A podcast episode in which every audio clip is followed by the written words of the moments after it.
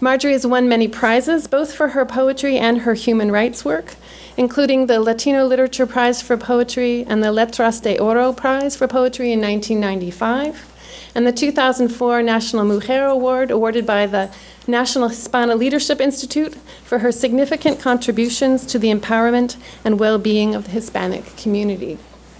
But the prize that Marjorie holds most dear is the Gabriela Mistral Medal of Honor that she was awarded by the government of her native Chile for her lifetime achievement. Marjorie's passionate commitment to human rights and her unique poetic sensibility make her the perfect interlocutor for this afternoon's reading, and I look forward to their conversation. So I'll hand things over to Marjorie to introduce our guests. For those of you not familiar with the format, our poets will each read, uh, and then Marjorie and the two poets will engage in a conversation for a little bit, and then we'll open it up to you for questions. So sit back and enjoy. Thank you.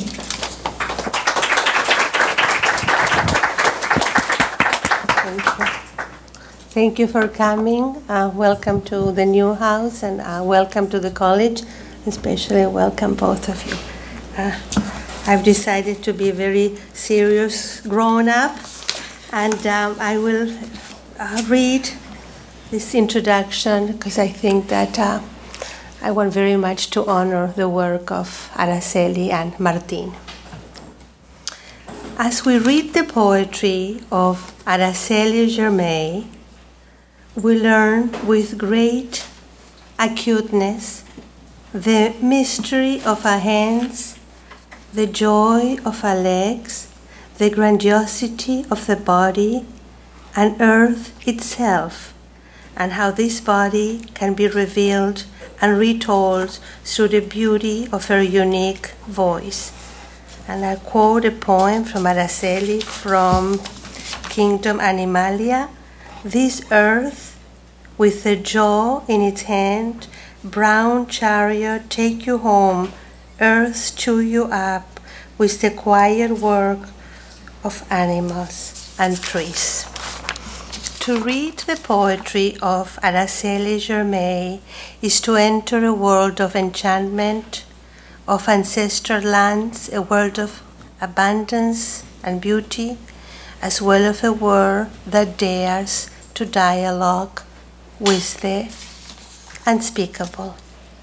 Each poem is crafted as a delicate jewel, and it seems that also each poem has the ability to hold the world, and one can hear the sounds of the universe in the diminutive words Araceli Girmay uses to evoke the universe around her in a masterful poem, and I'm sorry I have to read it Noche de Lluvia, San Salvador. Rain, who nails the earth, whose infinite legs nail the earth, whose silver faces touch my faces I marry you and open all the windows of my house to hear your million feral versions of C, C, C, C, C. I have never imagined that the word sea can fill the universe and the bodies of water found in our planet, but it does. Other poems, La Boda del Mar y la Arena, a blooming tree where spring is a young man in his bag or self portrait as a snake are poems that contain a rich landscape of words, a landscape of sounds and images so pictorial and so aesthetically extraordinary that one must pause and reflect upon the reading of these poems, and then they stay inside your soul like the fresh taste of watermelon and I quote, ripe conjugations of water and sun. Araceli's work begins with a scent that slowly moves to sound, to images, and to the essence of poetry herself. Here we find the presence of Neruda's odes, but her ode is so very much her own. And we also find the many voices that are part of her abundant heritage and the fusion of Eritrean, Puerto Rican, and African traditions. Araceli Girmay's poetry is both human, divine, often sublime.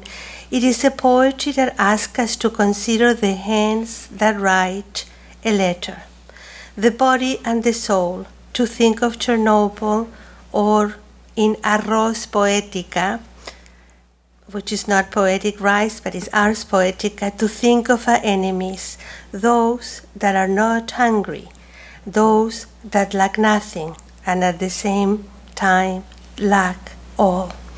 I invite the audience to listen to these two extraordinary voices who are vessels to hold our world, voices that inspire, transcend, and force us to become witnesses of ourselves.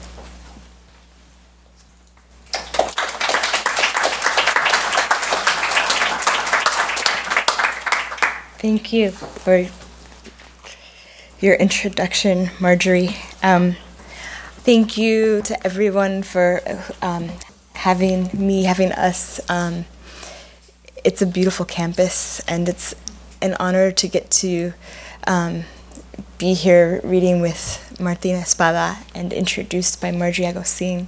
Um, and um, thank you for organizing and inviting. Um, I'm going to try to start with a Lucille Clifton poem. Um, Won't you celebrate with me? Does anybody know that poem? If if I stumble, maybe you can help. Won't you celebrate with me what I have shaped into a kind of life? I had no model, born in Babylon, both non white and woman.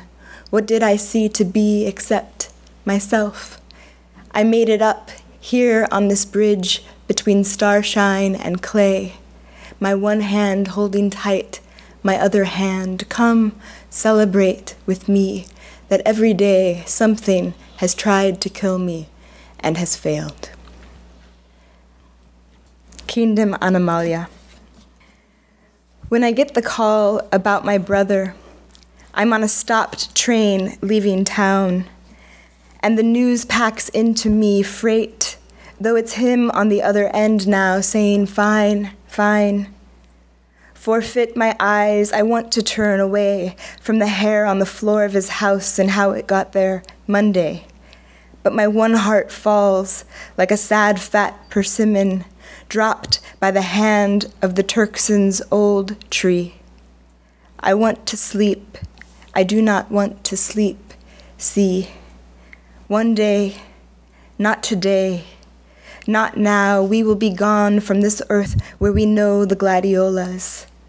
My brother, this noise, some love, you I loved with all my brain and breath will be gone. I've been told today to consider this as I ride the long tracks out and dream so good. I see a plant in the window of the house my brother shares with his love, their shoes, and there he is, asleep in bed, with this same woman whose long skin covers all of her bones in a city called Oakland.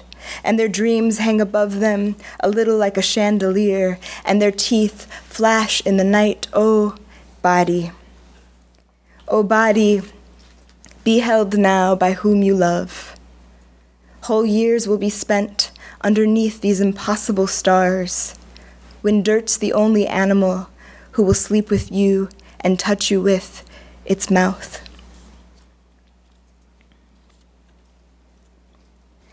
This poem's called Abuelo Mi Muerto, and um, a lot of the poems in the new book are um, elegies.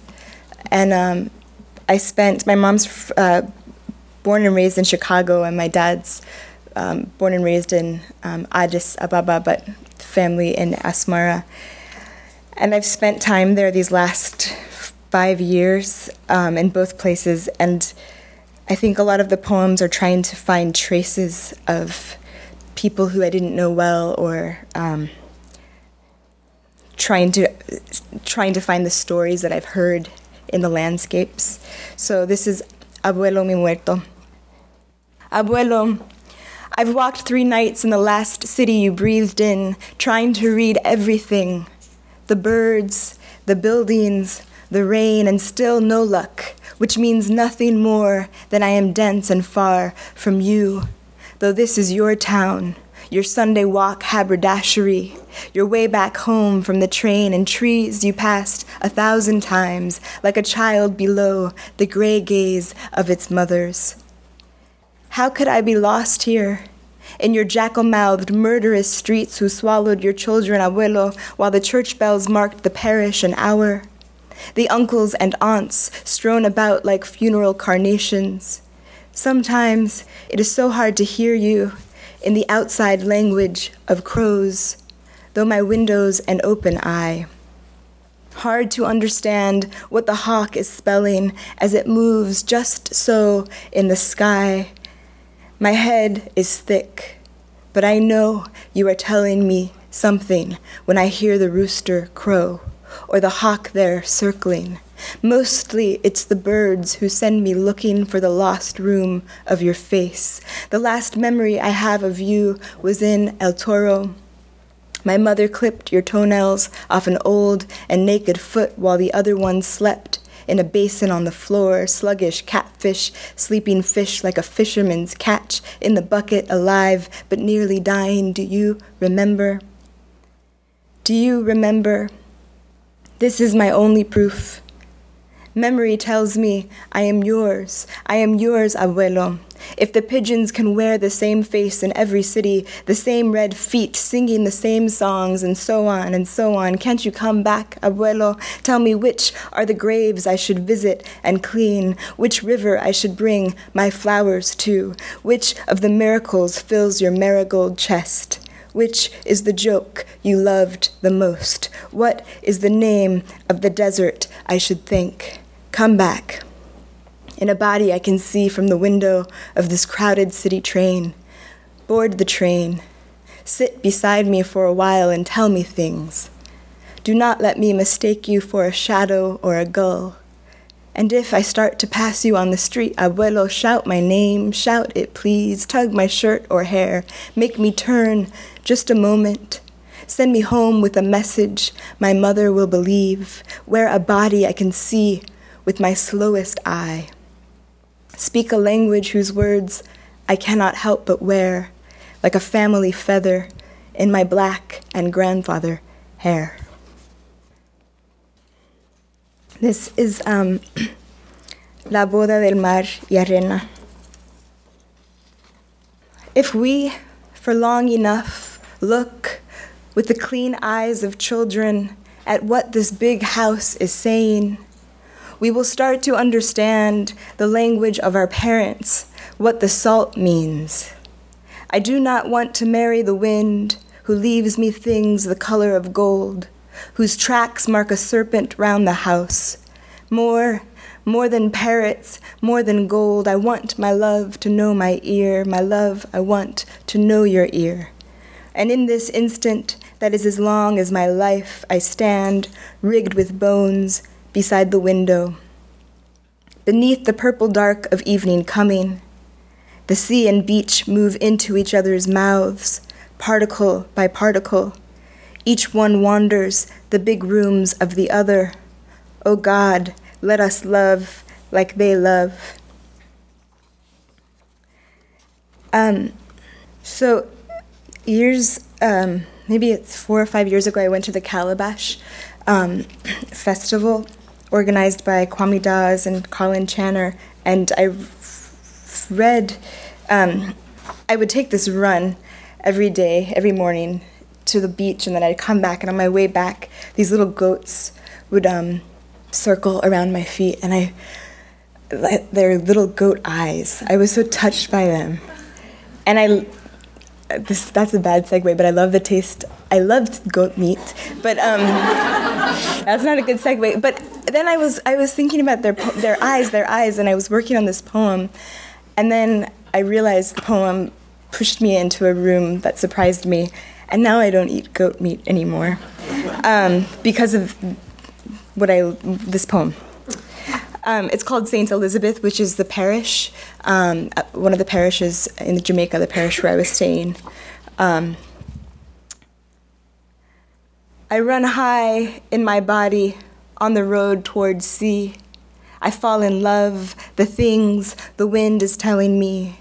The yellow sky quiet in her quiet dress, old birds sending news from the reddish hills, and the one hawk flying in the distance overhead. That hawk is what the wind says. In love with the heaving of my peacock chest, with my lungs, two wings, such flying things, but mine for now, just for now, as I open my stride above the good dirt road, fall in love with the mustard and coriander dust, and the far, far mountain beveled by light, by rain, the easy eye of the sun now, smoke floating across the hillside, like a face I knew once very well.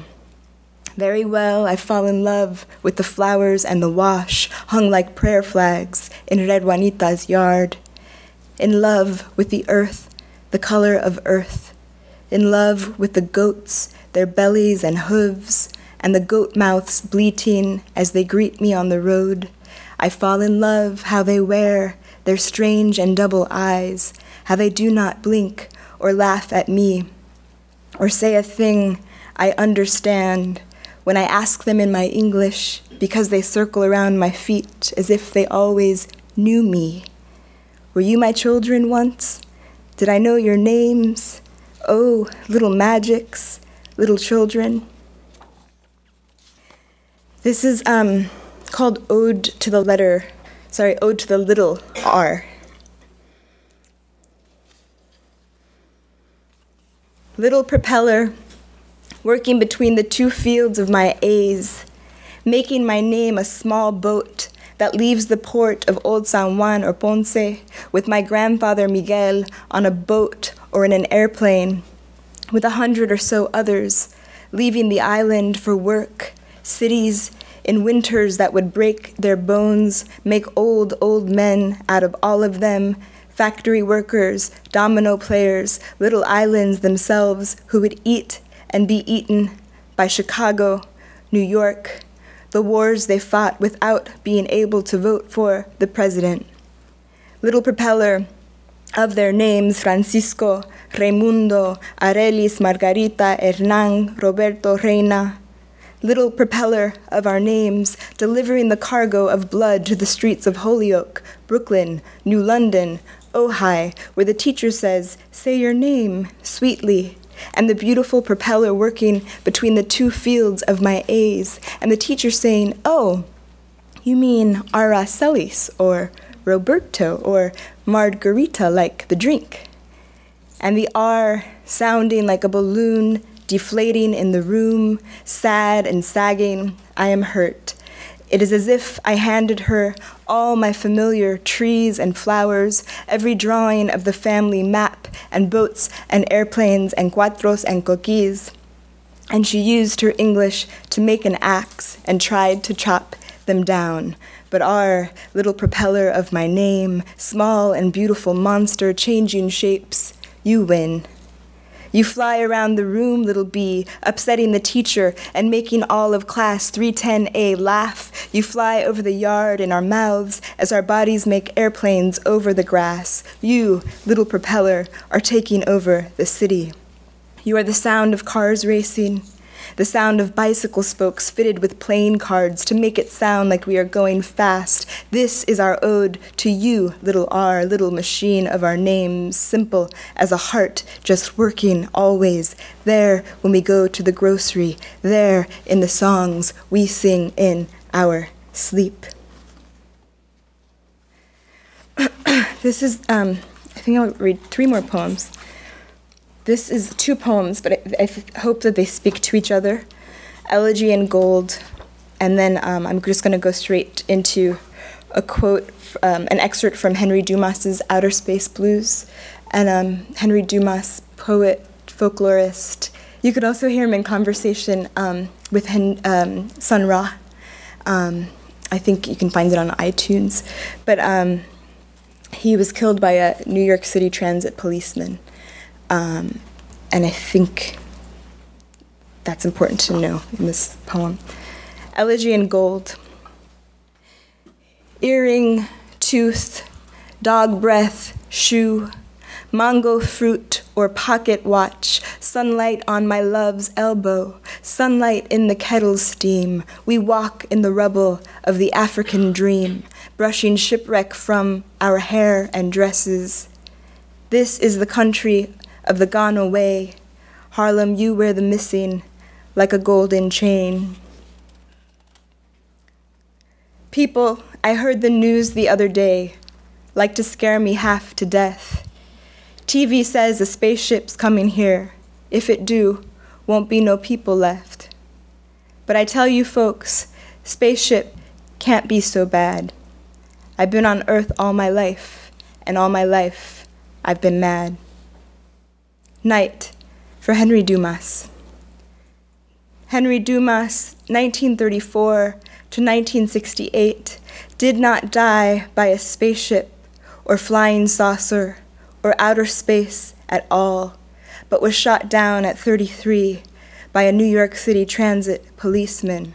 Will be shot down May 23rd, coming home in just six days, by a New York City transit policeman in the subway station singing and thinking of a poem what he's about to eat, will be, was, is, right now, shot down. This sad conjugation happening yesterday, happened tomorrow, will happen now, under the ground and above the ground, at Lenox and 125th, in Harlem, Tennessee, Memphis, New York, Watts, Queens.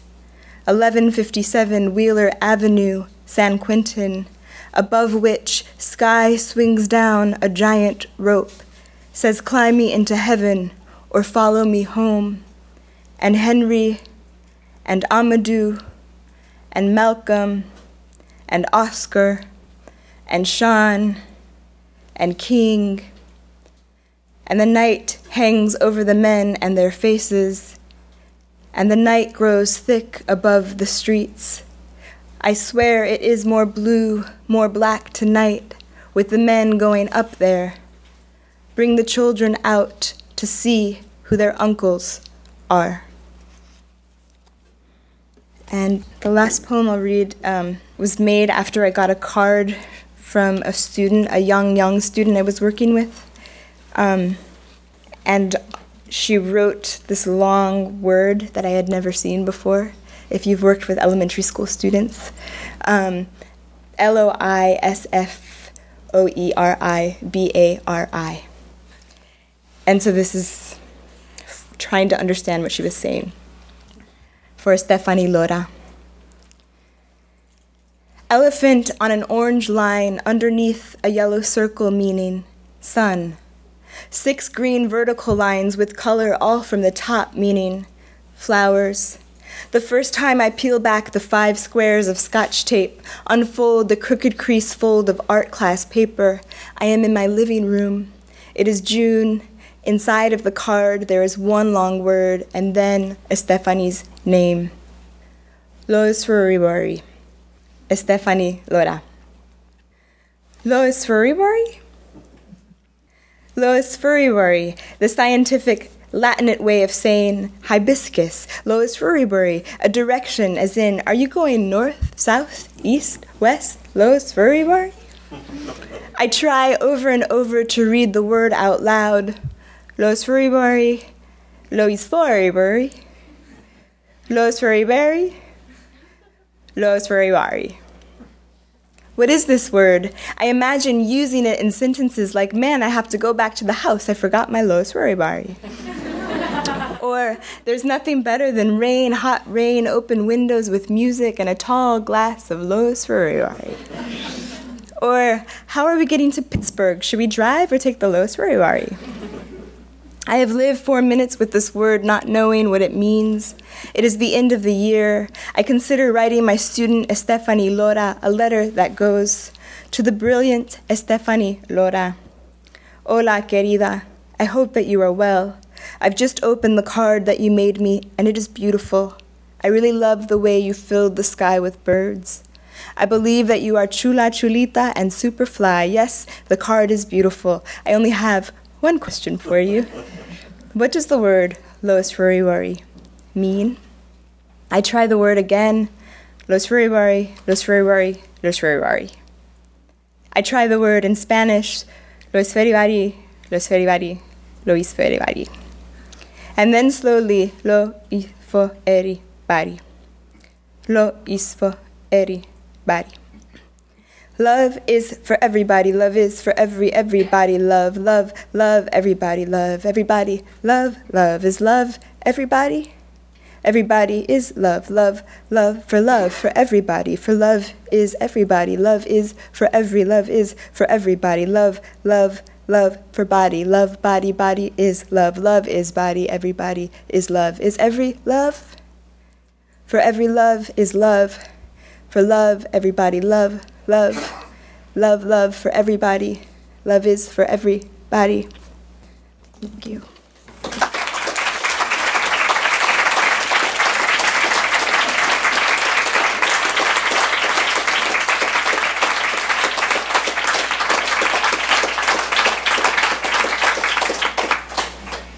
Thank you.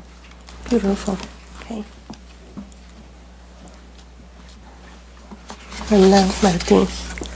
In the most sacred days of the Jewish calendars, which are happening now, entering the year 5772, tradition says to do a good deed and to enter the year with a clean heart and a pure tongue.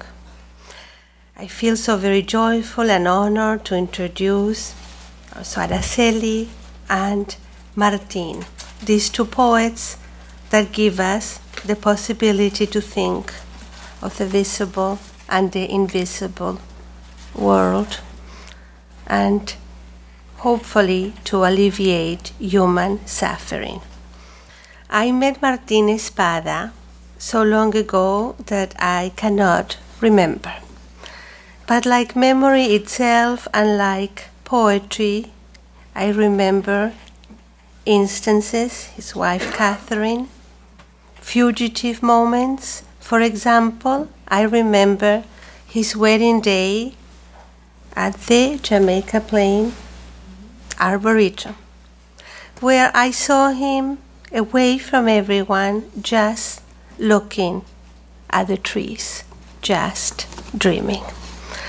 We began reading at the Cambridge Public Library, small bookstores, and in every reading, Martin's voice, its softness as well as its strength, always remained with me as a presence, as a ray of light, or often a shadow in the forest of ambiguity.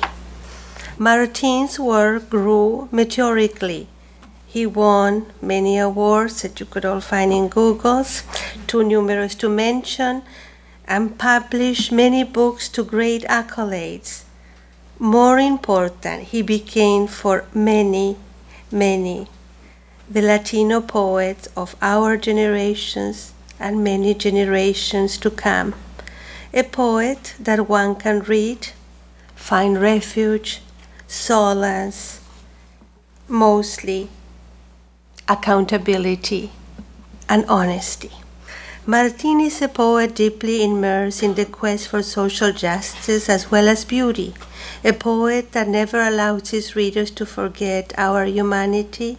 He writes tenderly about his father or a slave in Litany for Frederick Douglass, or he meditates upon the truth tellers.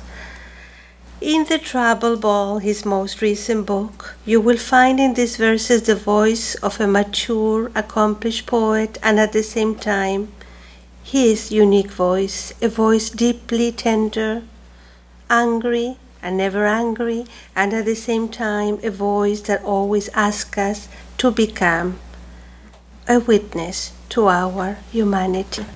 I especially find myself in the Republic of poetry, as Martin truly becomes the voice of Chile, the voice of the disappeared, and more so, a lighthouse, where the confluence of refuge and permanence is steady. He is a clear harbor. As I read through these poems, I found much that moved me and will move all of us and healed me, like the poem dedicated to fellow poet Jorge Montealegre, a friend in prison in many concentration camps in Chile and especially in Chacabuco, and also another poem about Jorge hiding books in prison. In Chile and everywhere, he is often compared to the Pablo Neruda of the North.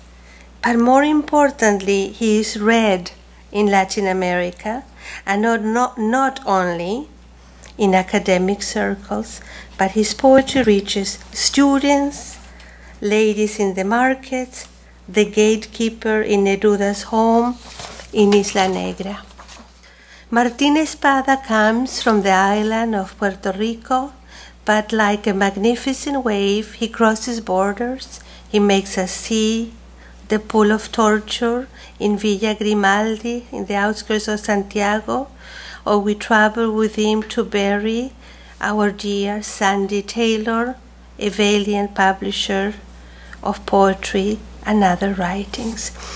I hope you will immerse yourself in these readings and in Martin's imaginary, but not only to engage in his world, but also to engage in ours, to become more profound, to become more whole.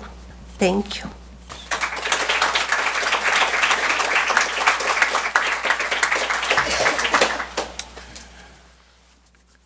Buenas tardes. Muy bien. Thank you all for being here um, this afternoon slash this evening. Uh, thank you, Marjorie, that beautiful introduction. Marjorie and I have been friends for uh, more than 20 years. Uh, way more than 20 years. Maybe 120 years. Um, thank you, Aracelis, for that beautiful reading. Um, I'm going to read mostly from my new book, but I'm going to start with a poem from my previous book, um, Alabanza, that uh, takes me back to the island of Puerto Rico, where my roots are, my family. Uh, and this is a poem in particular about the music of Puerto Rico and especially the music brought by the slaves from West Africa with their religion, which survived every attempt by the Spanish to stamp it out and is now an essential part of Puerto Rican identity and culture. Well, if you go to Viejo San Juan, if you go to the old city, you'll find a street there called San Sebastian, St. Sebastian Street, which is famous for its music.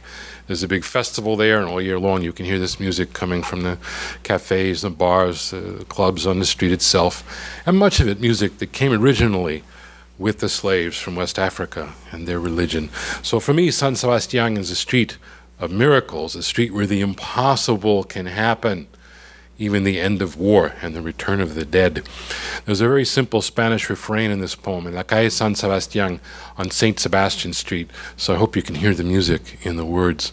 En La Calle San Sebastián, Viejo San Juan, Puerto Rico.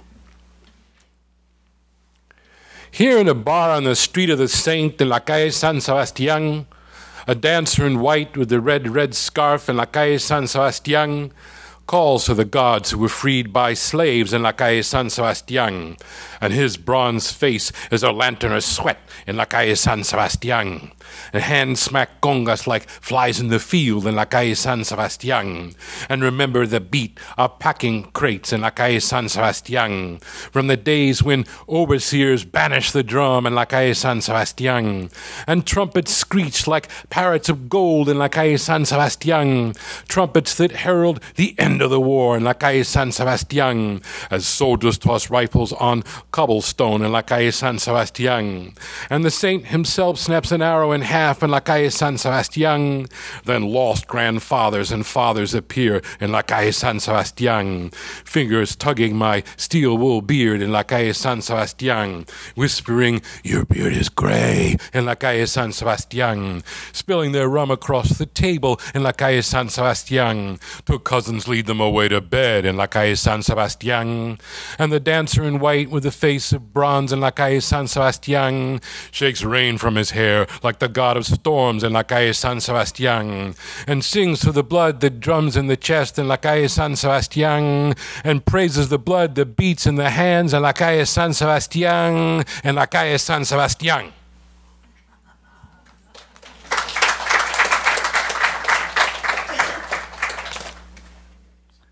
I am uh, from the tropical paradise of Brooklyn, New York. I'm from the East New York section of Brooklyn. Grew up in the Linden Projects, and that is where I met my first poet. His name was Jack Agüeros. Not only a poet, but a fiction writer, an essayist, a translator, the translator of Julia de Burgos, uh, and the director of El Museo del Barrio in East Harlem would organize a big uh, parade of camels and sheep every Dia de Reyes, Three Kings Day. Well, um, Jack now has advanced Alzheimer's disease. A few years ago, a bunch of us got together and held a fundraiser uh, for Jack in East Harlem, uh, just as his memory was starting to go. And uh, there are lots of elegies in this book, and I do believe in writing elegies, but I now especially believe in writing elegies for the living while they're still here while they can still understand and know that they're appreciated and even loved. So that's the genesis of this poem. It's about the first time I met my first poet. Blessed be the truth tellers for Jack Agüeros. In the projects of Brooklyn, everyone lied. My mother used to say, if somebody starts a fight, just walk away. Then somebody would smack the back of my head and dance around me in a circle, laughing. When I was 12, pus bubbled on my tonsils, and everyone said, After the operation, you can have all the ice cream you want. I bragged about the deal. No longer would I chase the ice cream truck down the street, panting at the bells to catch Johnny the ice cream man, who allegedly sold heroin the color of vanilla from the same window. Then Jack, the truth teller, visited the projects. Jack, who herded real camels and sheep through the snow of East Harlem every Three Kings Day. Jack, who wrote sonnets of the jail cell and the racetrack and the boxing ring. Jack, who crossed his arms in a hunger strike until the mayor hired more Puerto Ricans. And Jack said, You're going to get your tonsils out? Ay, bendito cuchifrito Puerto Rico. That's gonna hurt.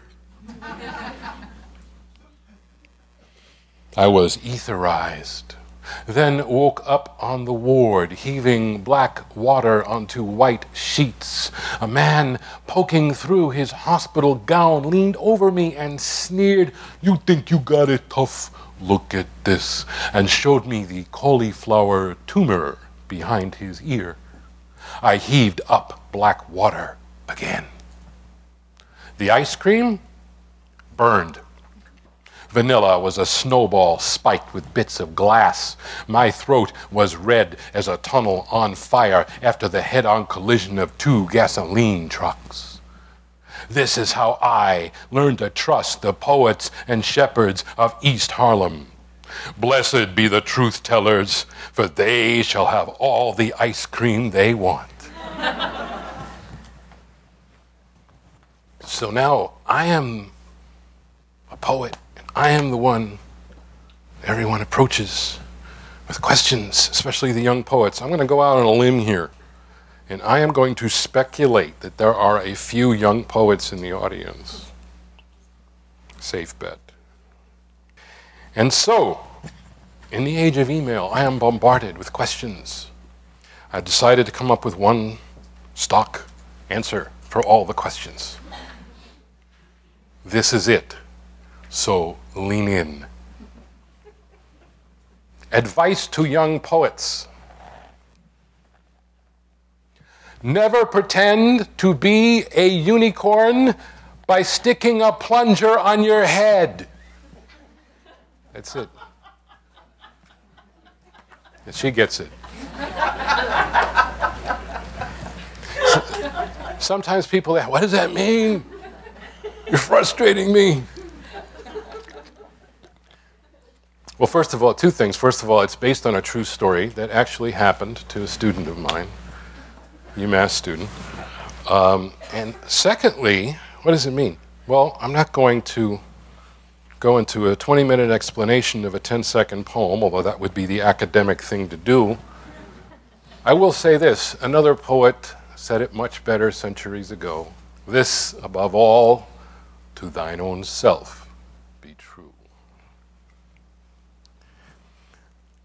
And speaking of poets, in the introduction, Marjorie mentioned a poet by the name of Jorge Montealegre. Jorge Montealegre is a poet from Chile. He was, as Marjorie said, a political prisoner.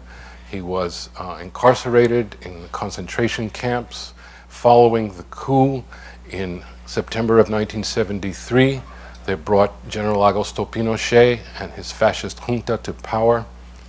Um, Montealegre um, is an extraordinary poet in person. I met him on my second visit to Chile in 2007.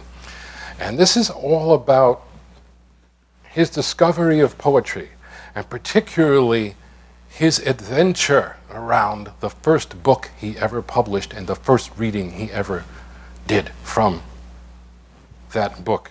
So here we're going totally postmodern, reflexive, the gaze, the whole thing, because here is a poem about a poetry reading, among many other things. Montealegre, by the way, means joyful mountain in Spanish. This poem is called The Buried Book of Jorge Montealegre, Santiago, Chile. Montealegre, Montealegre, another name on the list of subversives. The soldiers burned his books and made him watch. At Chacabuco, the prison camp in a desert of abandoned salt mines where rain never spatters the dust, Montealegre kept a box of books the other inmates called the library, guarding the rectangle of cardboard as if a fallen bird struggled to breathe inside. Montealegre wrote his first poem in a cell without light, in a land without rain. The other inmates gave him a diploma and a can of coffee for his adolescent verses. Montealegre, Montelegre, exiled to Rome, where the fires of Chile glimmered in his sleep. In his country, everything was gone to smoke. The books and the bodies of the disappeared, so Montealegre turned to smoke, coming home unseen through ports and desert sky. In Santiago, compañeros smuggled him the book of poems the poet typed at night in the city of exile but had never seen. The name Montealegre on the cover, pages flapping and trembling in his hands for the first time, the bird in the box still alive. A group forbidden to gather by the dictator gathered at the chapel to hear the poet chant his songs of Chacabuco, land without rain. Montealegre, Montealegre. The poet read the poems, and the clouds scattered drops clear and fat in the desert far away, the first rain in a hundred years. Montealegre wandered through the incandescent desert of the book till someone tugged his sleeve to stop his tongue. Montealegre, stop, someone said. I've read too long, he thought, but he was wrong. The police crept in a circle around them, carabineros rapping at the chapel door. Montealegre, Montealegre, the fire in his dreams came back again, burning in the garden behind the chapel. Hurried hands flung documents of incrimination, names, addresses, numbers. Montealegre saw his name accusing him in black letters on the cover of the book. He tore the cover off and watched the paper shrivel in the flames, but could not bring himself to burn the book, to make a burnt offering of this creature with a heartbeat, the words with wings that would combust in hellish air. Montealegre buried his only book, clawing at the earth then walked out the chapel door, hands above his head, knees damp with mud, to face the carabineros. Montealegre, Montealegre, the name means joyful mountain. The dictator was indicted for crimes against humanity and stiffened in a stroke when he heard the news. Montealegre's black beard is turning gray. He is standing by the window with a cup of black coffee. Tomorrow or a hundred years from now, the chief of police could pass out a truckload of shovels and the carabineros could dig all night in the garden behind the chapel, gouge a thousand holes in the ground, and never find the book. Montealegre, Montealegre, he will not dig up the book he would tell you that the poems came from the dust of the desert and have returned to dust. He is the rain that fell on fire in Chile. In a land of burning books, Jorge Montealegre saved a book from burning.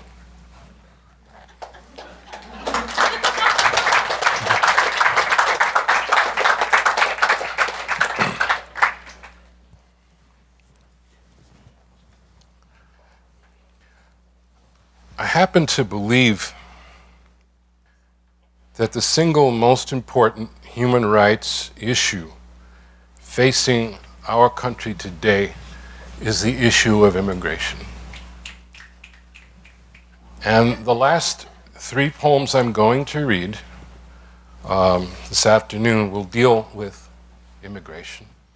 This first poem is a very short poem, it's a found poem I discovered in an email newsletter from uh, the Mesilla Cultural Center in Mesilla, New Mexico. This poem is called Mr. and Mrs. Rodriguez have been deported, leaving six children behind with the neighbors. Please donate shoes to this family, care the Mesilla Cultural Center. Rodriguez family shoe sizes. Marina, age 17, size 6. Rocio, age 15, size 5. Memo, age 13, size 7. Jesus, age 12, size 7. Jose, age 8, size 4. Ana, age 5, size 3.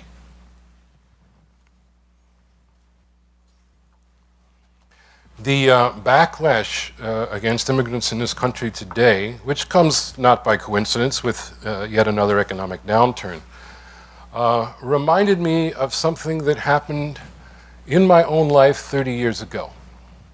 And that is the source of the next poem. Uh, most of you probably know this, but a corrido is a Mexican storytelling song, a Mexican narrative song. Uh, I refer to that in this poem. I refer also to Zapata, of course, the Mexican revolutionary. And uh, I use a phrase in Spanish, quiero ver las fotos, which simply means I want to see the pictures. So here we go. Again, a chapter out of my own life 30 years ago. True story. Isabel's corrido for Isabel. Francisca said, Marry my sister so she can stay in the country. I had nothing else to do. I was 23 and always cold, skidding in cigarette coupon boots from lamppost to lamppost through January in Wisconsin. Francisca and Isabel washed bed sheets at the hotel, sweating in the humidity of the laundry room, conspiring in Spanish. I met her the next day. Isabel was 19 from a village where the elders spoke the language of the Aztecs. She would smile whenever the ice pellets of English clattered around her head. When the justice of the peace said, You may kiss the bride, our lips brushed for the first and only time. The borrowed ring was too small, jammed into my knuckle. There were snapshots of the wedding and champagne in plastic cups. Francisca said, The snapshots will be proof for immigration. We heard rumors of the interview. They would ask me the color of her underwear. They would ask her who rode on top. We invented answers and rehearsed our lines. We flipped through immigration forms at the kitchen table the way other couples shuffled cards for gin rummy. After every hand, I deal again. Isabel would say, Quiero ver las fotos. She wanted to see the pictures of a wedding that happened but did not happen. Her face inexplicably happy, me hoisting a green bottle dizzy after half a cup of champagne. Francisca said, She can sing corridos, songs of love and revolution from the land of Zapata. All night, Isabel sang corridos in a barroom where no one understood a word. I was the bouncer and her husband, so I hushed the squabbling drunks who blinked like tortoises in the sun. Her boyfriend and his beer cans never understood why she married me. Once he kicked the front door down, and the blast shook the house as if a hand grenade detonated in the hallway. When the cops arrived, I was the translator, watching the sergeant, watching her, the inscrutable squaw from every western he had ever seen, bare feet and long black hair. We lived behind a broken door. We lived in a city hidden from the city. When her headaches began, no one called a doctor. When she disappeared for days, no one called the police. When we rehearsed the questions for immigration, Isabel would squint and smile. Quiero ver las fotos, she would say. The interview was canceled, like a play on opening night shut down when the actors are too drunk to take the stage. After she left, I found her crayon drawing of a bluebird tacked to the bedroom wall. I left too, and did not think of Isabel again until the night Francisca called to say, Your wife is dead. Something was growing in her brain. I imagined my wife, who was not my wife, who never slept beside me, sleeping in the ground. Wondered if my name was carved into the cross above her head. No epitaph and no corrido, another ghost in a riot of ghosts evaporating from the skin of dead Mexicans who staggered for days without water through the desert. Thirty years ago, a girl from the land of Zapata kissed me once on the lips and died with my name nailed to hers like a broken door. I kept a snapshot of the wedding. Yesterday it washed ashore on my desk. There was a conspiracy to commit a crime. This is my confession. I do it again.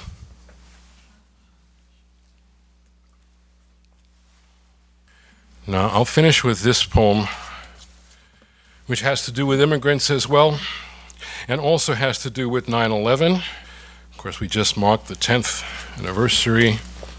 Um, this is a 9 11 poem with a twist, because the focus is on the food service workers who were killed that day. Uh, most of them immigrant, and many of them undocumented, invisible in life, even more invisible in death. Uh, the word alabanza, of course, means praise in Spanish. And uh, the full title of this poem is Alabanza in Praise of Local 100 for the 43 members of hotel employees and restaurant employees, Local 100, working at the Windows on the World restaurant who lost their lives in the attack on the World Trade Center. And I'll finish with this. Alabanza praised the cook with a shaven head and a tattoo on his shoulder that said, Oye, a blue eyed Puerto Rican with people from Fajardo, the harbor of pirates centuries ago.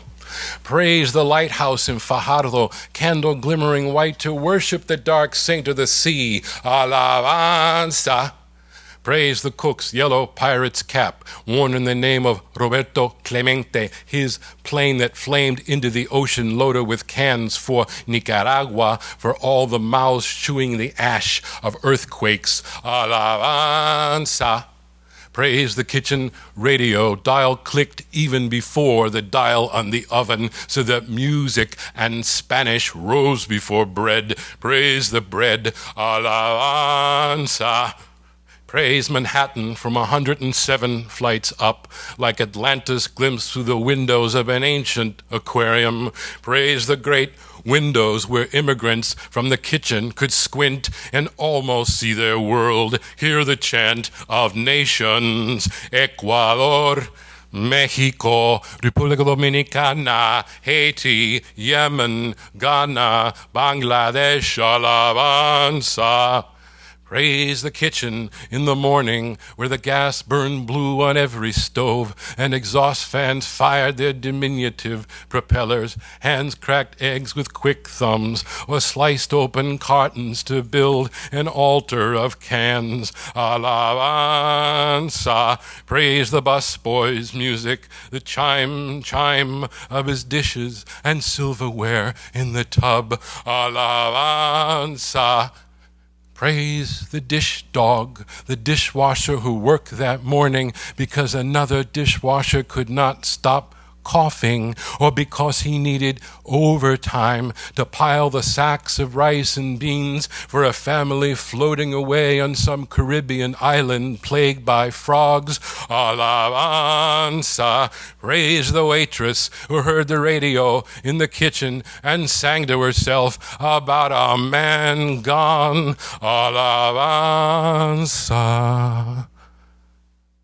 After the thunder, wilder than thunder, after the shudder deep in the glass of the great windows, after the radio stopped singing like a tree full of terrified frogs, after night burst the dam of day and flooded the kitchen. For a time the stoves glowed in darkness, like the lighthouse in Fajardo, like a cook's soul.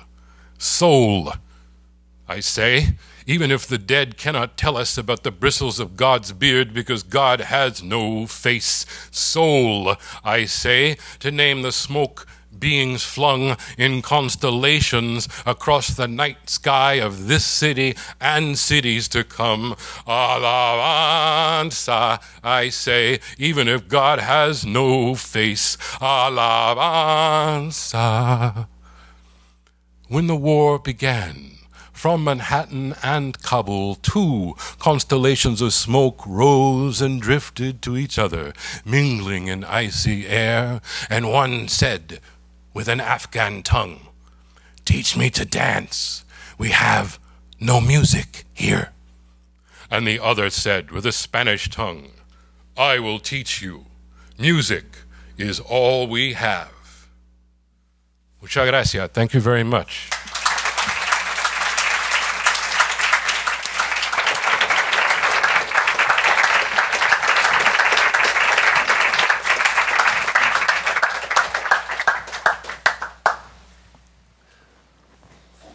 Thank you, Martin and uh, Araceli. I'll just begin asking you a very not not this is not questions, but it's conversation, and then uh, I'd like to welcome everyone here to share.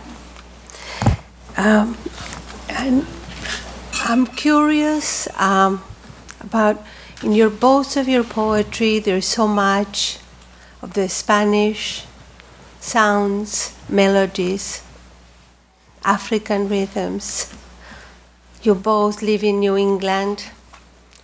You write quite in English. How does this, the voice that we hear in your poem translates into another language?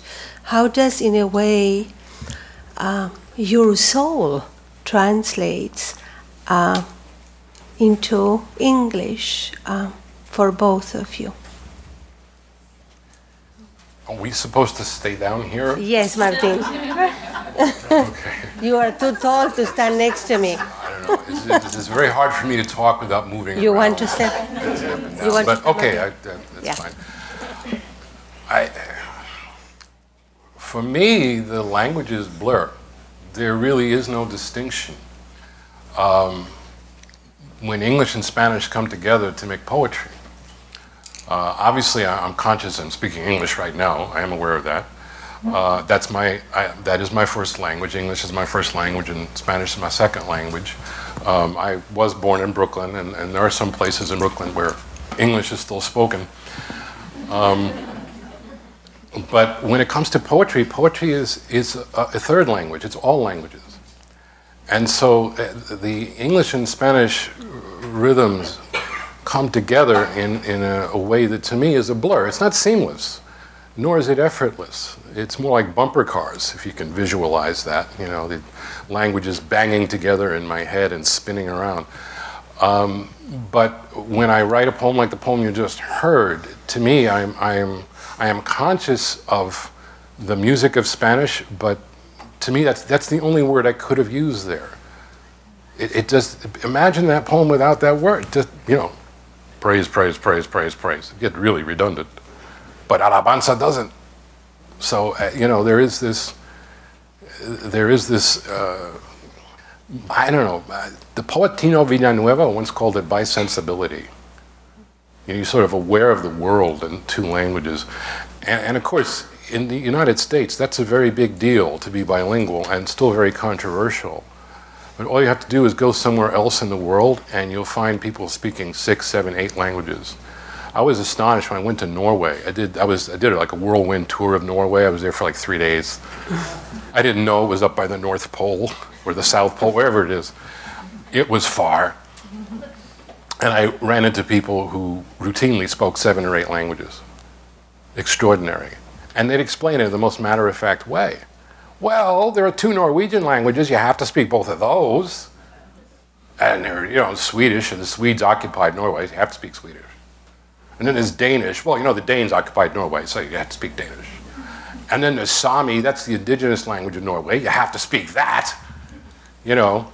Um, and then, of course, we, we all take uh, English in school, you know.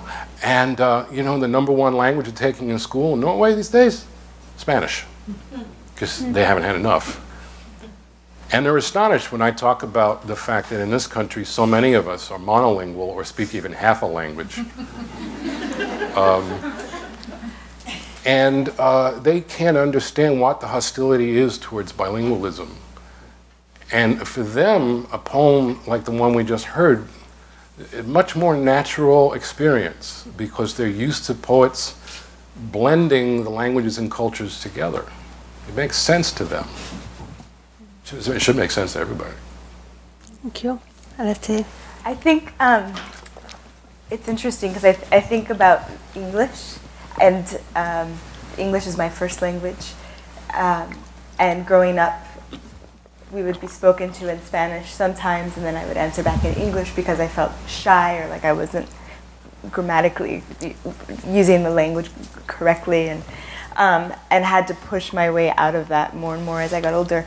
But um, I think about all the different Englishes that I speak, depending on who I'm speaking to, or all the different Englishes that I hear, even in my family, which is interesting. Like the music of my aunt Marcia is very different from the music of my father, who this is his third language, and that it's very different, and the phrasing is different. Um, and then I think about the Spanish, and I agree, like boda, wedding. Um, the ah, depending on what my sense of um, how I mean to describe wedding.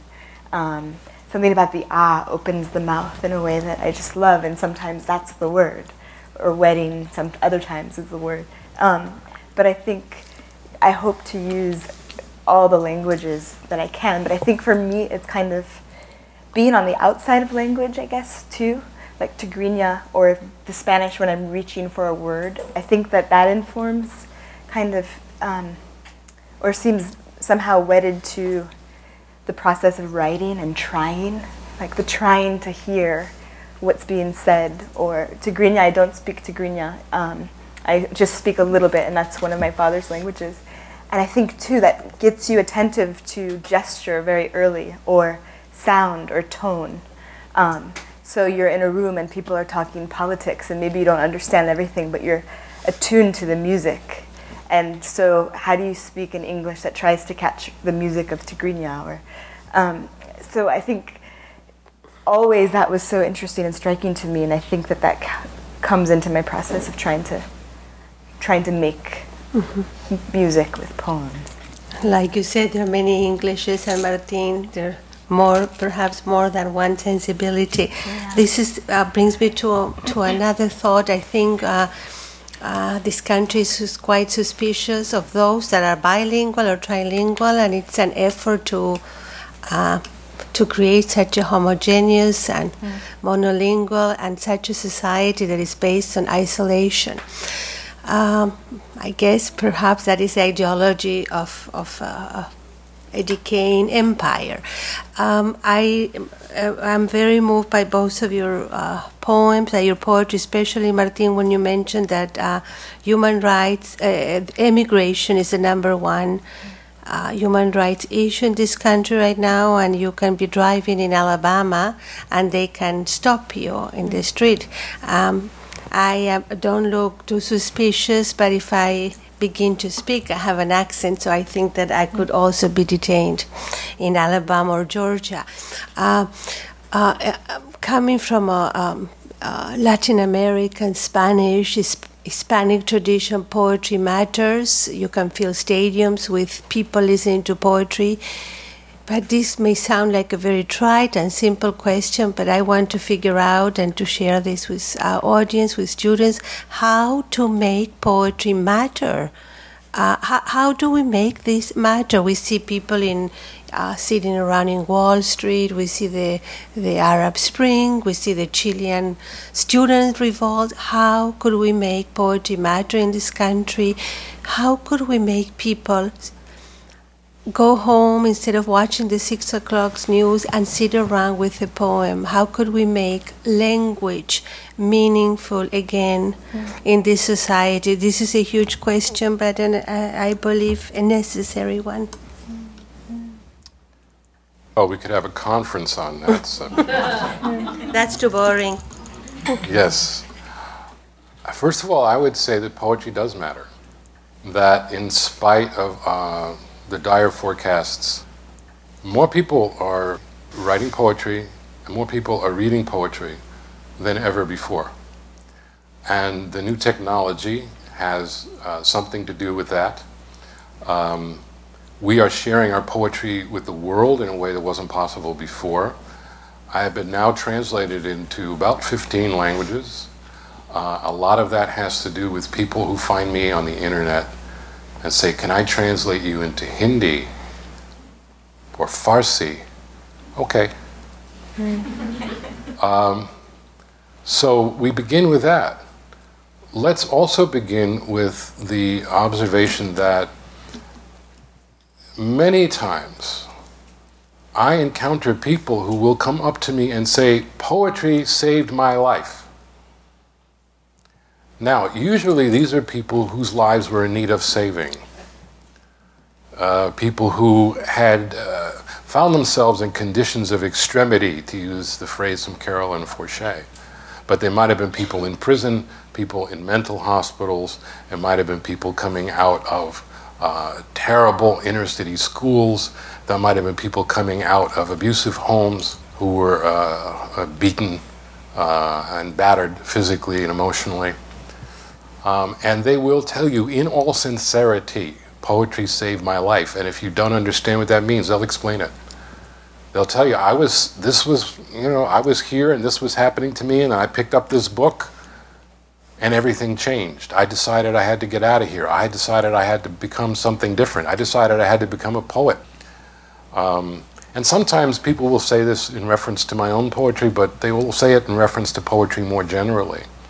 Um, I remember having an encounter with a young man in Los Angeles just before a reading, and he came into the room, and this guy was covered from head to toe in tattoos, and he was he was a lot bigger than I am.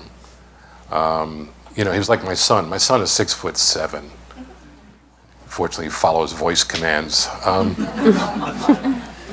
I looked up at this guy, and he looked down at me, and he said, Your poetry saved my life. And I said, Okay, if you say so.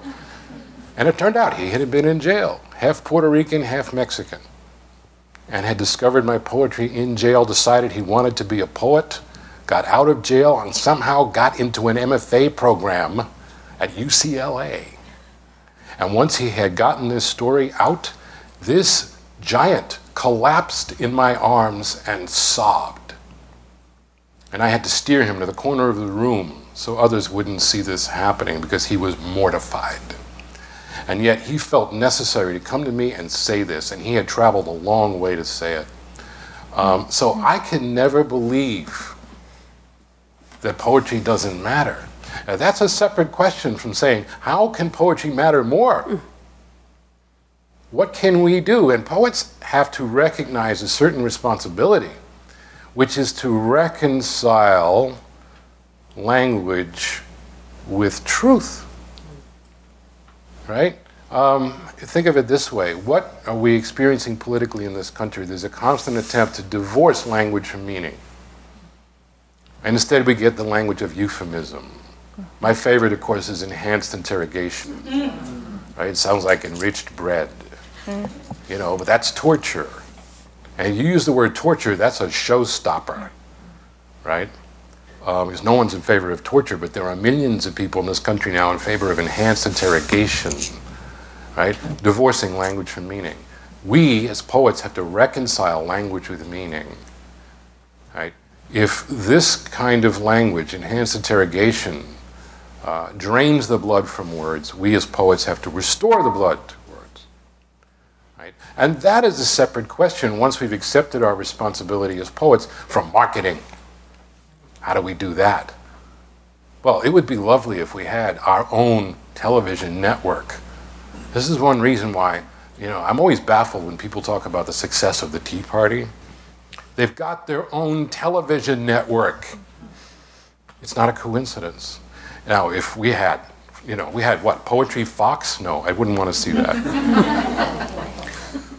but, you know, if we had our own television network, people would be reading and talking about poetry a thousand times more than they are now, right? But that's a separate question. Marketing.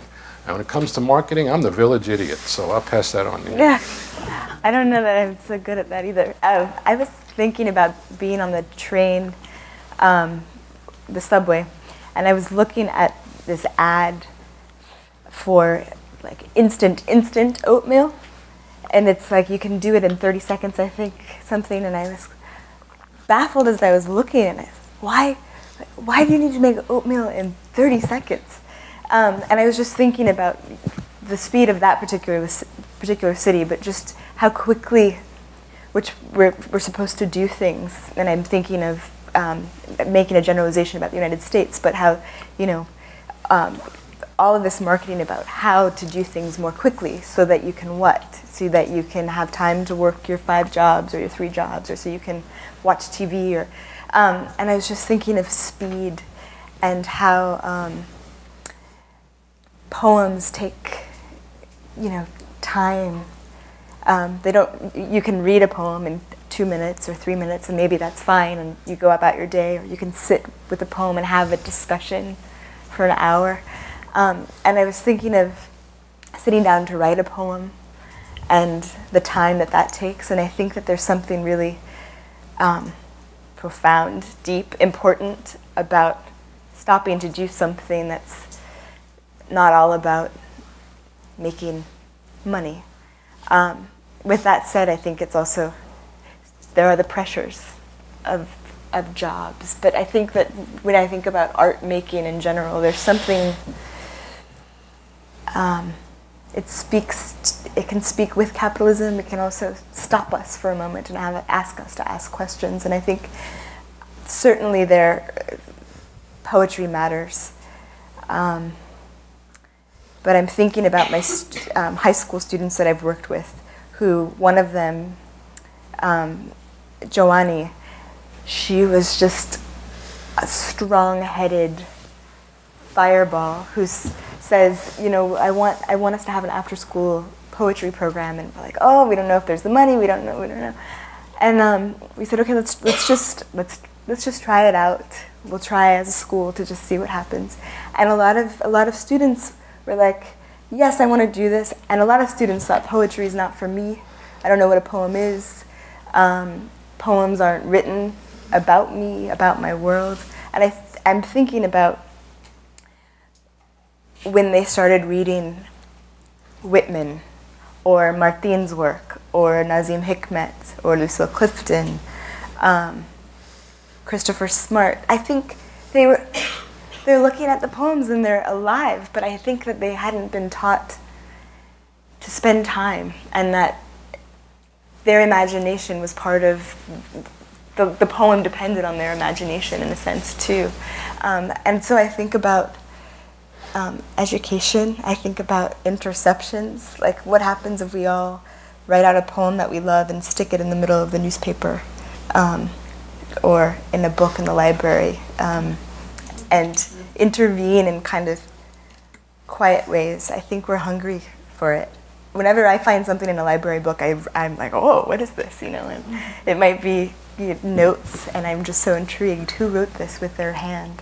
Um, so I just wanted to also say, I remember I was in El Salvador for this writers conference, and there were a bus.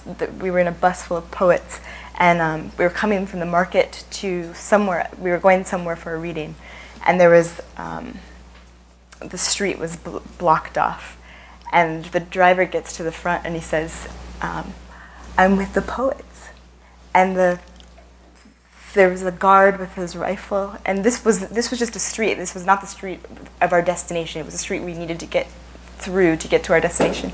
And he says, "The poets are here. The poets are here," and they moved it, and we come through, and people are clapping, and I just thought, "Wow, like, where does that happen?" Or uh, when I was in Eritrea, Mahmoud Darwish. Um, he had he the great poet. He died while I was in Eritrea. CNN is on, and they're showing the funeral, and I'm in another part of the house and I hear my dad calling me and he says, Do you know who this poet is? And I say, Yeah. And you can see the footage of um, Palestinians who are listening to Mahmoud Darwish's voice um, over the loudspeaker. And by heart, they're all saying his poems.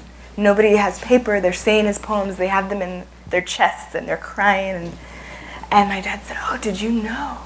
You know, poet, poet, poetry could do that. And I thought, yes, but I also thought, ah, oh, it was also new to me. There's something about public, I feel like I crave public spaces where there's more, more, more.